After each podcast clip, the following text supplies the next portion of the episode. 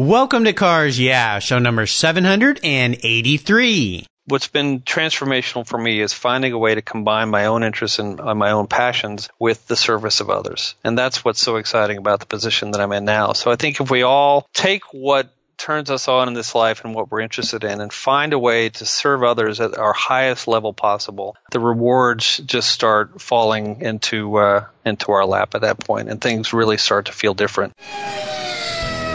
This is Cars Yeah, where you'll enjoy interviews with inspiring automotive enthusiasts. Mark Green is here to provide you with a fuel injection of automotive inspiration. So get in, sit down, buckle up, and get ready for a wild ride here on Cars Yeah.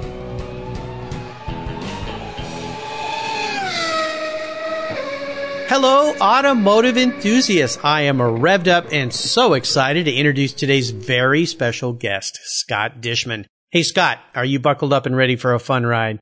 I'm ready, Mark. Let's go. Scott Dishman is the executive director of the BMW Car Club of America Foundation, overseeing a nationwide car control program for teenagers and the largest BMW museum and archive in the Americas. Scott spent 21 years in corporate marketing and brand strategy, starting with Automobile Magazine and eventually serving as the director of communications for the $3 billion Michelin consumer brand in the United States. In 2006, Scott left the corporate world to work on behalf of children at risk and led the launch of the Family Effect. Today, in addition to his role at BMW, Scott serves on the board of several philanthropic organizations and children's causes. And in 2015, Scott was elected to receive the Ethics in Action Award by the Rutland Institute for Ethics at Clemson University. He's one of only three people to receive that award to date. Congratulations for that, Scott. So today I have told you listeners just a little bit about Scott. Could you take a moment and share a little bit more about your career and your passion for automobiles? Sure. Well, you know, my career has taken some interesting turns. I'm one of those people that's, um, you know, you could break my career down into probably three or four different uh, segments, but cars have been near the center of that for a long time. You know, one of my first jobs out of college was the early days of Automobile Magazine, and that was back in the days of David E. Davis. Um, ended up at Michelin much later, as you mentioned, and now back into the uh, automotive world again. So it's a lot of fun when you can combine um, things you're naturally interested in with your job and your paycheck. It's uh, it's the best way to live. Well, it is the secret sauce to life, and you've certainly figured that out. And that's what Cars Yeah is all about: inspiring automotive enthusiasts. And today, Scott is going to inspire us, I'm sure. And as we continue on your journey, I always like to start with a success quote or a mantra. This is some kind of saying that's been instrumental in forming your life and your success. And it's a really nice way to get the inspirational tires turning here on Cars Yeah. So Scott, take the wheel. Well, I got to tell you, in the first half of my career, I uh, was just a working stiff, just like anybody else. But there's been some reading and a quote that helped me kind of realign the second half of my career, and it's been transformational. And this particular quote is from Martin Luther King, and it says, Anybody can be great because anybody can serve. And what took me out of the corporate world in 2006 was a desire to combine my interests and my skills with serving others. And that has just been transformational for me. And I think, you know, what King was getting at there is that you don't have to be rich, you don't have to be highly educated. If you're willing to serve others, um, you can be a great person. And if you align that with your interests, then that's uh, all the better.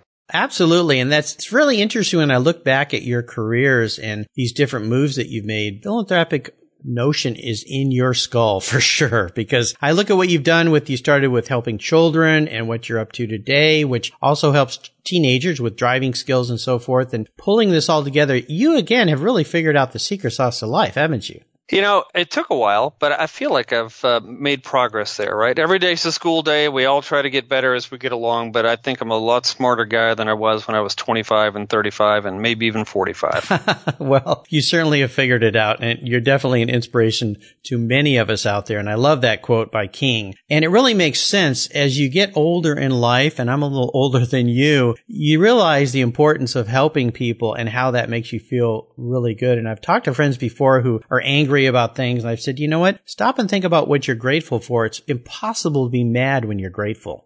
And I think serving provides that gratefulness in your, your heart and soul. It does, and uh, I found for me that it was transformational. You know, when I when I aligned my career interests with my desire to serve others, whether it was in automotive or outside of automotive, everything changes, right? The mm-hmm. color of the sky changed, the way you walk down the street changed, the way you pop out of bed in the morning changes. And this latest gig, I have to tell you, I never would have thought that I could combine my geek love for cars and design in the automotive world with the ability to serve folks at the same time. That there is a secret sauce. Absolutely, and we're going to learn learn a little bit more about what you're doing there. But first, I want to go back in time a little bit here and have you share a story that instigated your passion for cars. Is there a pivotal moment in your life when you realized that you were indeed a car guy? Yeah, there was. My dad was uh was a car guy. He used to hot rod Model Ts in Dallas. cool. Back in the 1930s, before he went off to uh, fly uh, B-17s over Europe during World War II. Wow. But when I was growing up in the 60s and 70s, he had kind of lost that hot rod nature and was mechanically minded, but just around the big family cars, right? So at our house, we just had those giant floaty American sedans, you know, mm-hmm. and they never really uh, held much interest for me. I'd help my dad, you know, change an alternator or do some engine work every once in a while, but the car itself never really excited me. And then I went off to the University of Texas in 1981, and I stayed in a private dorm during my freshman year. And behind the dorm was an alley, and the alley was the back door of several businesses that were um, aligned along the main drag across from University of Texas. And one of these stores was a gentleman's women's clothing store. And two or three days a week, when I would come down from the dorm, there would be a bright red Ferrari 308 GTB parked behind that men's store. And I had never seen a car like that. This is 1981, and I had really just been exposed to my brother's and my father's interest in cars, and they were just, like I said, these big floaty American things. I had never seen something that sleek, that low, that angled, that purposely built before, and spent a lot of time staring at that thing. Well, one day I, I went up to, I saw the car. I went up to my dorm room. I got a camera because I wanted to take some pictures of this car because I didn't know how long it was going to be hanging around, you know? So I'm in the alley and I'm taking a picture of this car and boom, the door to the, the back door to this men's store opens and it's the owner. He looks at me, says, you're taking pictures of my car. And I said, yeah, I've been admiring this thing for the last month. And he looked at me and said, well, would you like a ride? so you know, of course, yes. this 18 year college freshman. I, I wasn't even sure what I was looking at with that car, but I damn sure knew I wanted to ride in it. So he puts me in the passenger seat, and you know, Austin is a is a hilly town. It's a beautiful place. He takes me on a ride through the twisties up in the hills, and I got to tell you, I did not know before that that cars were even capable of handling in that way. Yeah. The car was on rails, the cornering was just unbelievable, and he was explaining to me the suspension geometry and you know the midships placement of the V8 and all of that and that was the day that I understood that cars could be something other than the big floaty American things that my dad was driving around and that's that's really the starting point for me. Oh my gosh, what a nice journey you just took us on. That what a way to be indoctrinated into the car culture Oh my gosh. Yeah, that must have been amazing. Well, Scott, what I want to do now is take a look at some of the roads you've driven down and crawl under the hood a little bit and ask you to share a big challenge or even a big failure that you faced along the way in your career. But of course, the most important part of this is not so much the situation, although I want you to take us there, but what did it teach you? What did you get out of it? So tell us how that experience helped you gain even more momentum in your life and your career. I think the biggest challenge for me was my professional career as I was coming through the early 2000s. You know, it took me a while to get past that time and look back on it to understand what the problem was. But I was just not feeling passionate about what I was doing, right? I had a job. I was doing my job well at that time, I was at Michelin and I was um, hanging around some pretty cool car people, but I was also spending 90% of my time in a meeting room, you know, in a conference room somewhere, and was just not feeling the passion to be popped out of bed every day and go do something great. And looking back on it, I didn't really understand what my why was. You know, everybody who mm. uh, who is successful that I found really understands their why right? Why do they pop out of bed every day? What is it that drives them? What are they trying to accomplish in their lives other than going to that job that day and getting that to-do list done? What's the why behind all of that? And I didn't really understand my why until I started doing um, some research into the nonprofit world, and at that time I was doing a lot of volunteer work around children's issues, like you had mentioned before, and that really started to ring a bell with me. And my larger why just started to become serving others. You know, uh, rather than just serving a corporate goal or dropping a couple of extra quarters into the pocket of a shareholder, I wanted to find ways to help people. And that began a journey for me back in 2006 that's just been transformative, right? So the challenge for me was just how do I how do I get myself past these mental roadblocks I'm having with the way that my day and my career and my, my work year goes and, and make it into something that's more meaningful for me, right? Because mm-hmm. I think when things are meaningful for us, that provides your, your, that's your internal fire, right? It's your right. motivation. It's what drives us. Um, no one has to push you to do a great job when you're on fire for it yourself. And I just was not really feeling that. And so, uh, that was the challenge, but it led to some fantastic times just after that. Well, absolutely. And that you've hit on such an important point. There's a great talk, TED talk by Simon Sinek about why, finding your why, which you probably I have watched that. Yeah. I wrote a blog about it on my weekly blog here at Cars. Yeah. But you know, my takeaway here is the importance of that why. So what's one thing that you could share with our listeners if someone out there is listening and they haven't quite figured that why out yet? What, what got you to that I know you talked about getting to that transitional point, not being that happy with what you're doing, but what could you offer them so that they could start to find their why? Well, every journey is um, is very individual, right? So all I can really do is talk about my own experience. But I can tell you that for me, it really just involved exposing yourself to a lot of different things and really listening for what rings your bell. You know, everybody's got some some things that are really going to speak to them in a very central or, or core way. For me, um, at that time, and I'm still interested in doing this work, but for me at that time, it was really all about neglected and abused kids. Right? I just mm-hmm. didn't think it was fair that they were leading the early lives that they were leading. I believe that I can make a difference there. But what I noticed, and this is the key, is that when I was reading about that work, when I was um, attending board meetings, when I was doing my volunteer work, whatever activity I was doing in that area, there was a bell in my head that was ringing and it was unmistakable. And I really learned to listen to that bell, to understand when something is really addressing something within you that needs to be addressed. You need to know how to listen for that. And so I was able to recognize that little bell ringing in the head. I started to do my homework um, on the issues that I was uh, interested in. I got more and more useful in that world. That made me have some impact. I started to believe in, in what I was able to do there. And that led to me just kind of cutting the corporate tethers in 2006 and leaving a corner office at Michelin and um, taking the end of a conference room table at a at an agency for neglected children. Right, but I couldn't have been happier to be there because yeah, yeah. Um, I was finding ways to align the things that I was interested in with my daily activities. And that's a simple equation, but I think a lot of us have not quite figured that out yet, right? Oh, we've all yeah. got things that we're interested in, but we don't necessarily align our daily activities with the things we're interested in. And it's not always easy, right. but I was willing to take that risk. And, you know, luckily my, I would listen, I was 42 years old. I was at the height of my earning power. I had two young children at home. Um, my wife is, uh, is a saint for allowing me to make that decision at that time. Yeah. But luckily, luckily it's turned out well. Wow. What a story. What an inspirational story. And I loved the quote out of this story. Listen to your bell. I think I'm going to write that one down. That's a very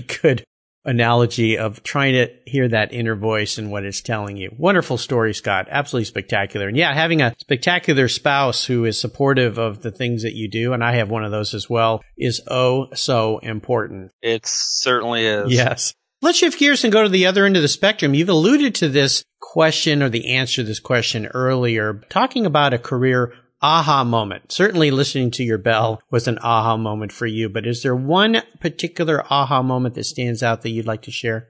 Well, I don't know if there's one moment other than, you know, once I had made the decision to kind of change the way that I work and, and decide to kind of walk a different professional path and one that focused on addressing the ringing of my own bell, right, which was serving others, man, it just everything became so easy, Mark. I mean, popping out of bed in the morning, working a long day and never looking at the clock. You're shocked that it's five or six in the evening and it's time to go home. You're shocked that it's Friday afternoon and the weekend is here because you feel like you just got started. I mean, I, I feel like I have not, and I, I honestly mean this, I feel like I have not really worked a job since 2006 because a lot of the things that I do, I would do anyway, even if I wasn't being paid. I'm having so much fun and we're helping people and making impact. And, you know, my board of trustees does me a favor of putting some money in my account every two weeks so I can pay my mortgage, but somehow it doesn't feel like a job. Yeah. And reaching that point, I think, can be transformational for everybody because if you feel that way, you start to do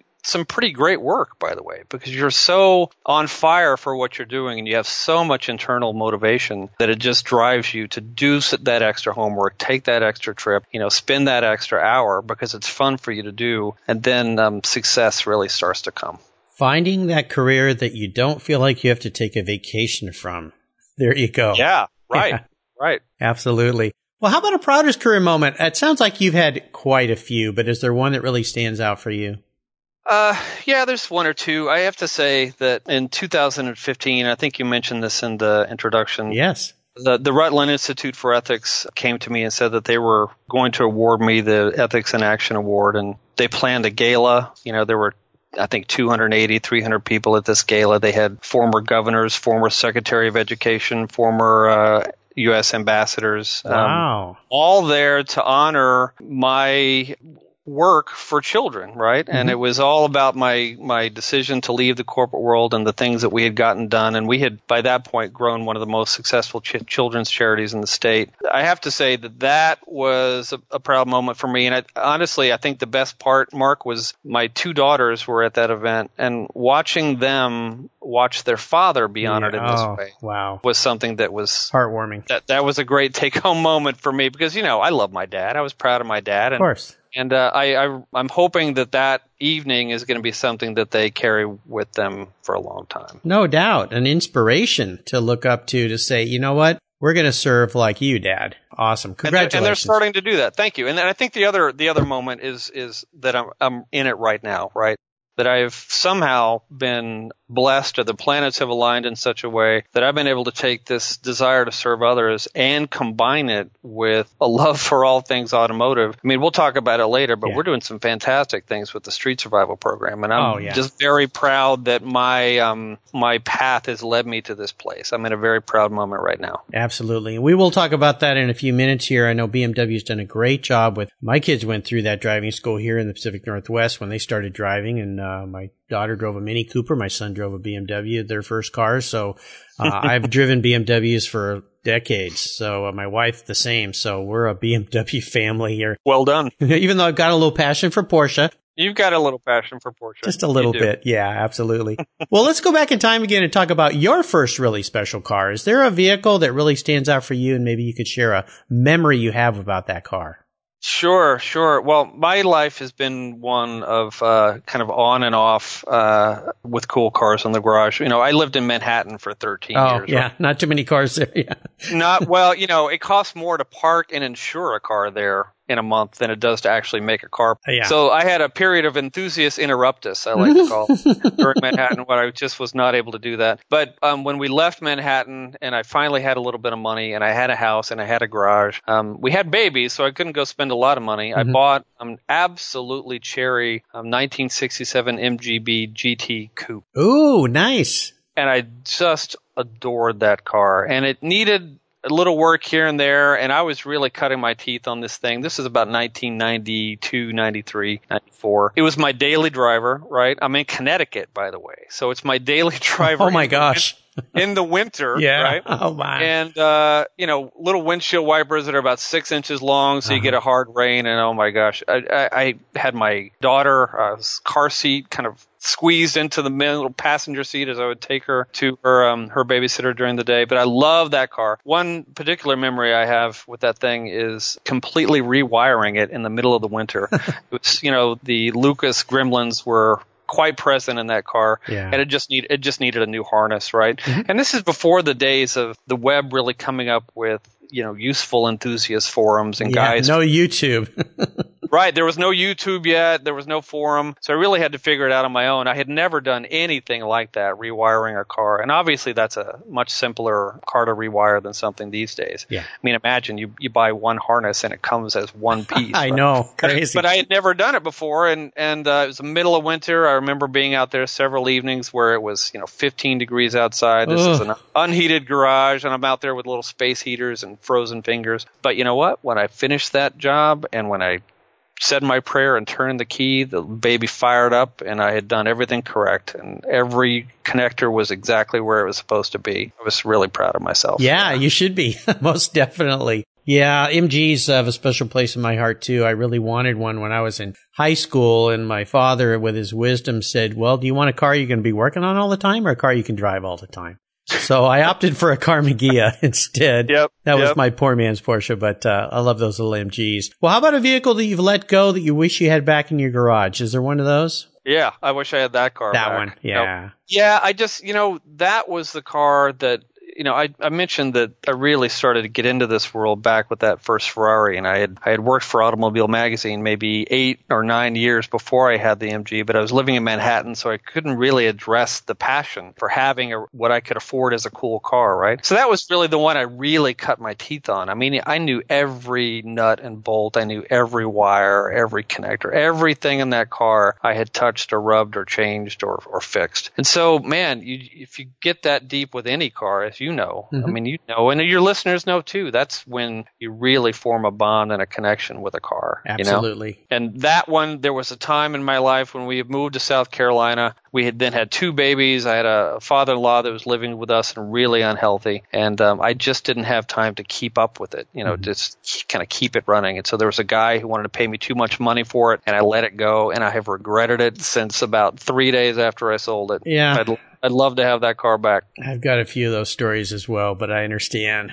the time to let her go. Well, one of these days you'll get another one, I'm sure. Well, let's talk about today and what has you really excited and fired up. As the executive director of the BMW Car Club of America Foundation, what are you guys doing there? What what is it that uh, our listeners should pay attention to that you're providing for uh, people out there who love cars?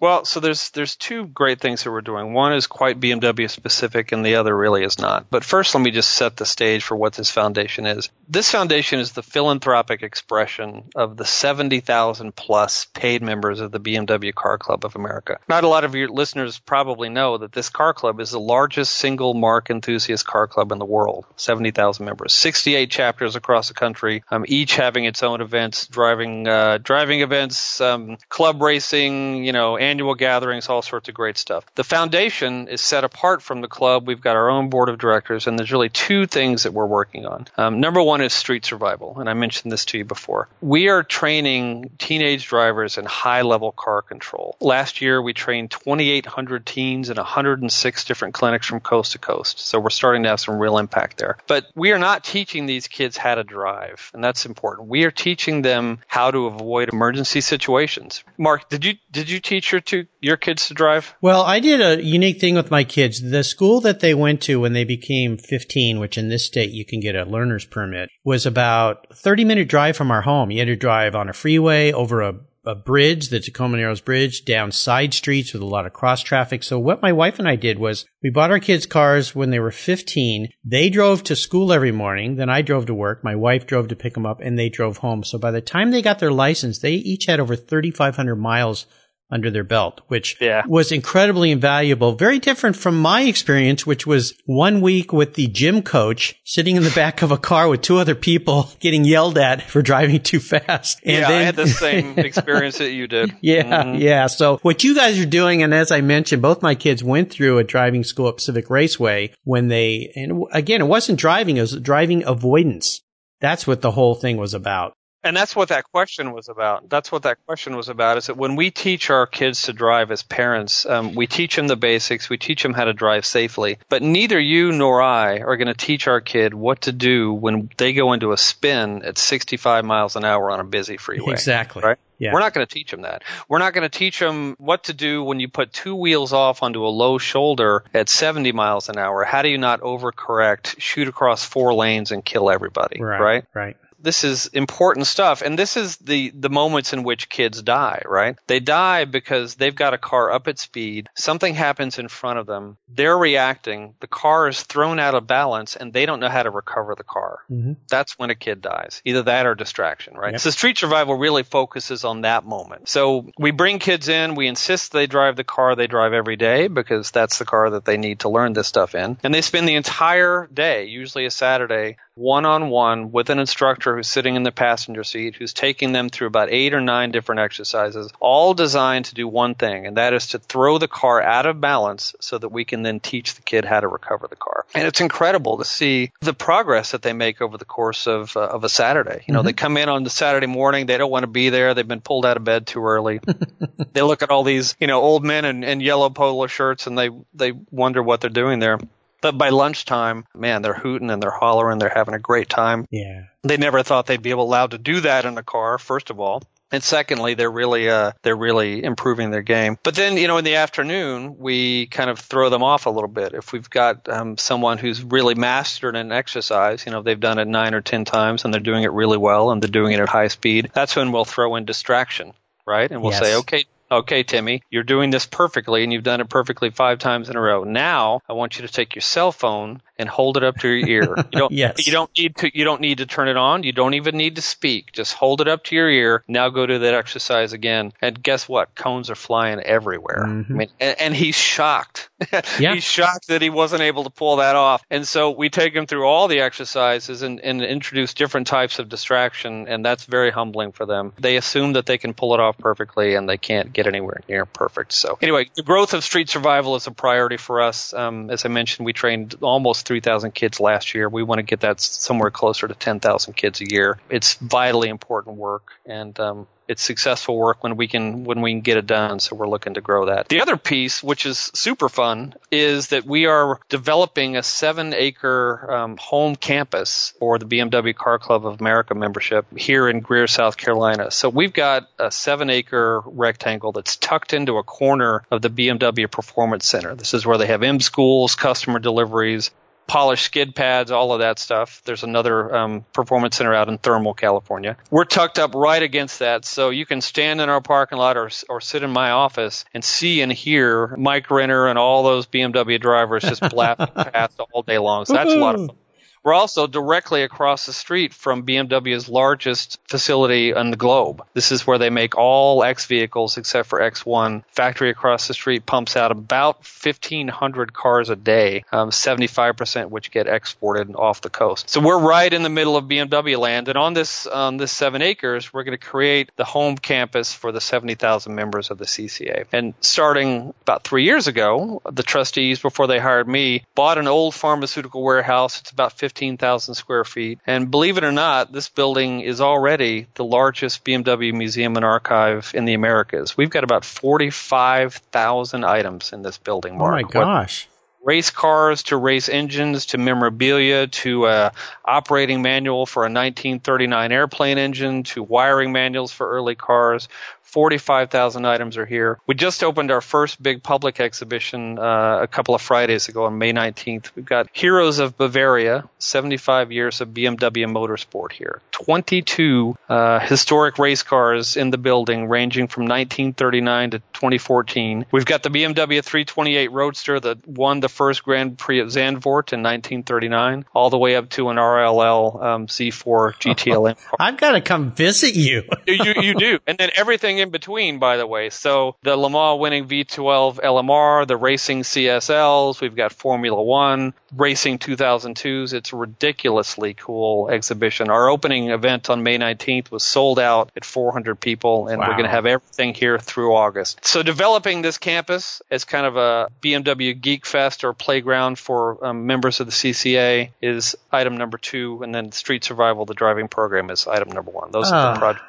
Wow. You know, it's just spectacular. And I'll tell our listeners, as I mentioned, my kids went through your program way back and my daughter, I watched her on a freeway once do something that I'm con- well, she told me it came from that school where she darn near would have been killed. She was in a Mini Cooper. I was behind her in a different car. LA traffic, very busy, tight traffic, and a huge semi started to come over into her lane. and mm. she was about middle of that truck, literally would have crushed that little car. And what she did, the maneuver she pulled off without hitting the car to her left, heavy braking, maneuver, swerve, all this stuff while on the horn, I'll, Right. I'll add. And I, my heart went in my throat. And when we got off the freeway, I just went, Oh my gosh, I thought I was going to see you die. And she looked at me and said, Dad, driving school, I could do it. I mean, she was just like, not even, you know, she was a little startled, but was- I was more upset. My hands were shaking, but uh, I'm sure they were. Yeah. One of the thing, one of the things we teach these kids, um, and this goes for adults too, is you know it sounds simple, but never stop driving the car. Right? If you're in a bad situation, don't just let it happen. Take control. Be deliberate. Never stop driving the car. And uh, sounds like that's what you did. Well, in the comment she made, which will make you laugh, she goes, I was just worried you were going to run into the back of me when I locked up my brakes. so, uh, I want to make sure you were paying attention. Yeah, I was paying. oh my gosh, my eyes got really big. So, well, it's absolutely spectacular what you guys are doing there. I have got to come and pay you a visit. Oh my gosh. Uh, absolutely. Uh, the last two X5s we've had came out of that plant that my wife drives and, uh, I drive an M3. And like I said, my son uh, is a BMW driver. My daughter still has, she now has her second Mini Cooper. So, uh, yeah, we're, uh, we're charging the, the cause for you here. So happy to help. Good. Good. Yes. Well, here's a very introspective question for you, Scott. If you were a car, what kind of car would you be and why? Well, I got to tell you, I think anybody who saw um, the Indy 500 this week would like to be Scott Dixon's IndyCar. Holy, holy moly! Can you believe that? That was that was horrifying. A machine that is that beautiful, that fast, yet that capable of protecting its driver in that kind of situation has got to be incredible. However, if I was going to be one car, and I gave this some thought, and this car is actually sitting here in our building right now, which Ooh. is probably why I'm admiring it so much. Yeah. Um, and if you ask me this next month, maybe it'd be a different one. But the BMW V12 LMR Mm, that won Le Mans in 1999, yeah. I think I would like to be that car. Well- that is, it is such a sleek and slippery, perfect intersection of form and function. If your listeners look this up, it's an open uh, cockpit prototype car, um, really wide, really low, has one of the most kind of aerodynamically perfect pinched rear ends I've ever seen. And I got to sit in the car to do steering and brakes as we took it off the trailer to bring it into the museum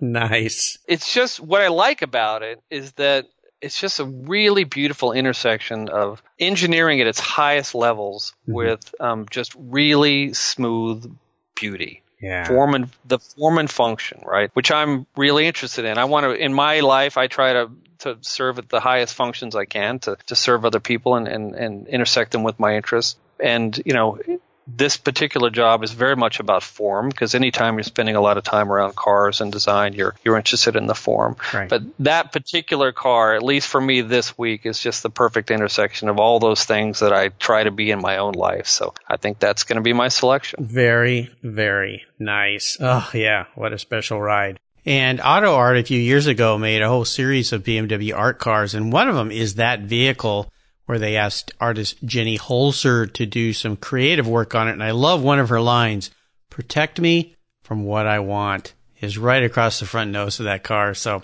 nice choice. Nice choice. Well, Scott, up next is the last lap, but before we put the pedal to the metal, let's say thank you to today's Cars Yeah sponsors. If you own collector cars and still have a little bit of money left over, congratulations. You're ahead of most people, but what should you do with the money you don't spend on cars? Talk to Chris Kimball, certified financial planner practitioner. For over 20 years, he's been helping people just like you and me with their financial planning and investments. And he's a car guy too. Call 253-722-PLAN. Or you can view his website at www.chrisvkimball.com. Make sure your investments are running on all eight cylinders, or 12, or 16. Securities through Money Concepts Capital Corp. Member, FINRA SIPC. What's the worst thing for your car's interior? No, it's not that milkshake the kid spilled in the back seat. It's the sun. Harmful UV rays cook your automobile's interior hour after hour when it's parked outside, even on a cloudy day. What's the solution? Covercraft sunscreens. They protect your dash, seats, and interior finishes from those damaging UV rays while keeping the interior temperature tolerable. even on the hottest summer days. No more painfully sizzling seats and steering wheels for you. They unfold quickly and easily install, stay where you put them, and are custom patterned for an exact fit. The foam core acts as a cooling insulator, and you can get yours in different colors and finishes. And they even fold up easily and store under your seat or on the floor. I've used Covercraft sunscreens for years, and they are a fast and easy solution that protect my beloved cars when they're not in the garage. Learn more and order yours at covercraft.com. Want to protect your entire vehicle? Get a car cover from Covercraft. They have those too. That's covercraft.com and tell them Mark sent you.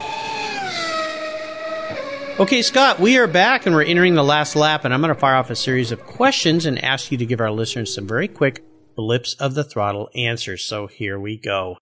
What's the best automotive advice you've ever received? Learn how to do it yourself. yes. yeah, definitely. Definitely. Would you share one of your personal habits you believe has helped contribute to your success over the years? Yeah, I, I make it a personal habit to enable the success of others. I find that when that happens, it always comes back around. Oh, yeah. Ah, wonderful. Wonderful thought. Now, how about a resource? There are tons of great resources out there, but is there one in particular you'd like to share?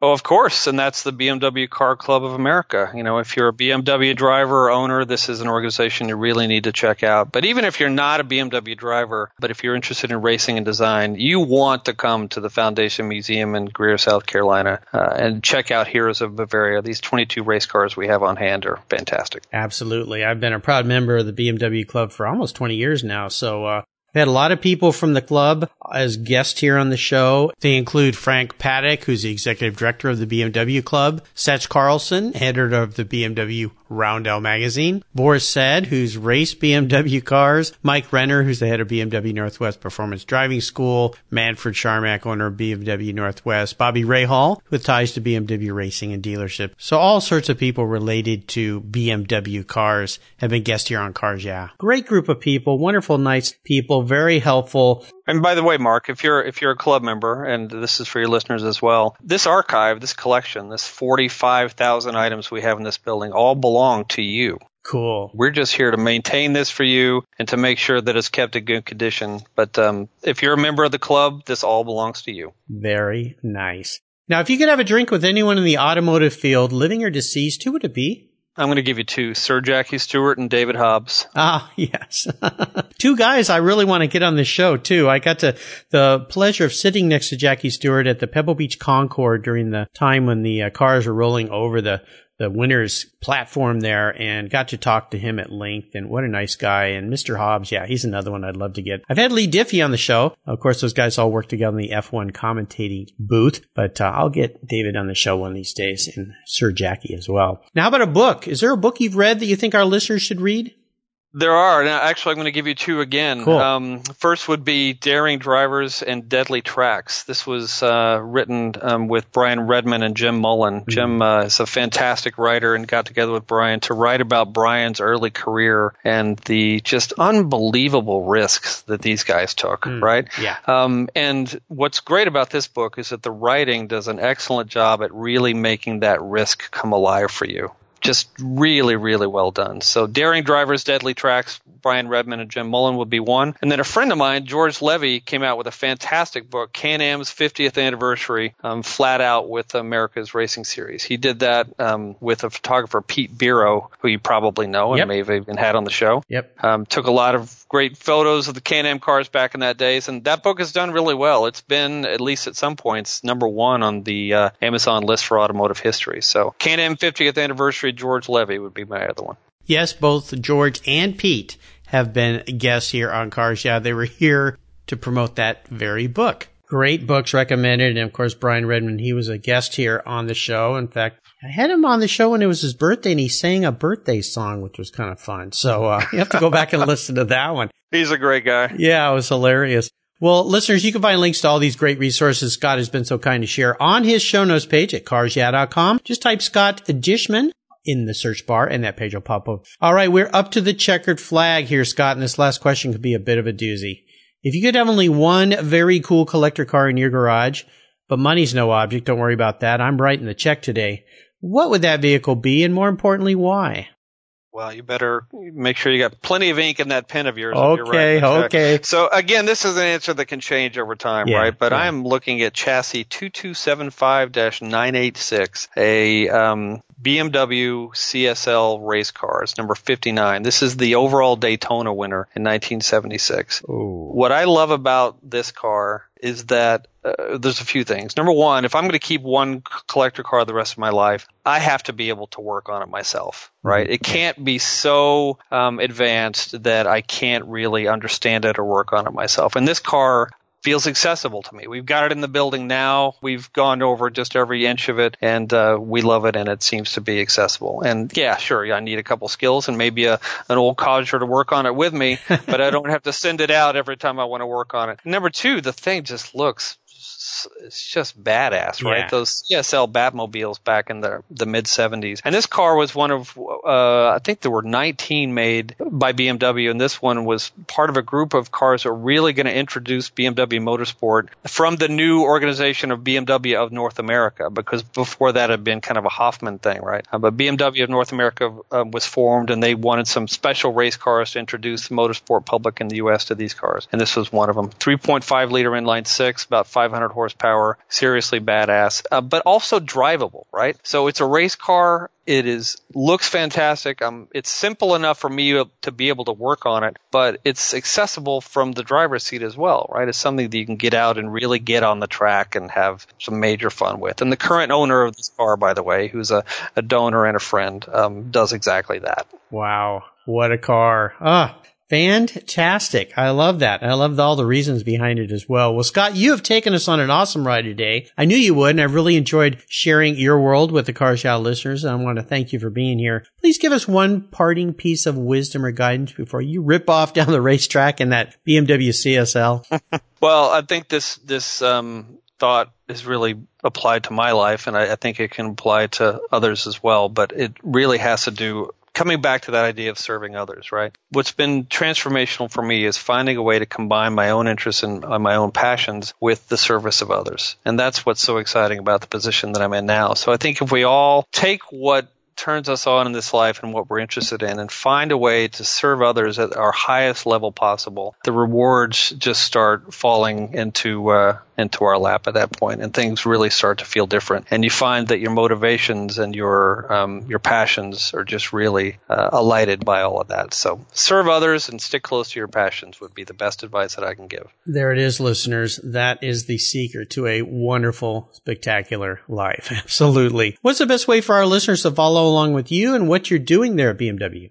BMWCCAFoundation.org is the website. You can also find us on Facebook, um, and we are located in Greer, South Carolina. Um, give us a call, 864-329-1919. Come out and see this collection. Absolutely. Well, listeners, again, you can find links to everything Scott has shared on his show notes page at carsyeah.com. Just type Scott Dishman into the search bar. You'll find links. If you get out to uh, Greer, anywhere near there, stop by this facility. Check out what they've got to share. If you're a BMW fan or driver or owner, join the club. I've been a member for a long time absolutely spectacular group of people and all the nice benefits you get from being a member are worth every penny you spend. Scott, thanks for being so generous today with your time and your expertise and for sharing your experiences with me and the listeners. Until we talk again, I'll see you down the road.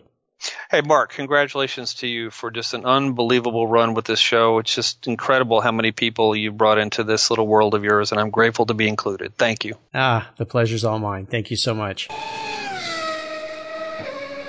What's every automotive enthusiast dream? To design and build that perfect garage.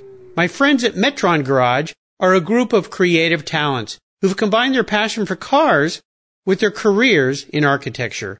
Their service includes unique garage design and state-of-the-art fabrication. They will create the coolest custom garage for you and your vehicles. Metron Garage's system features fully engineered commercial grade material and structural framing that's stronger than traditional construction.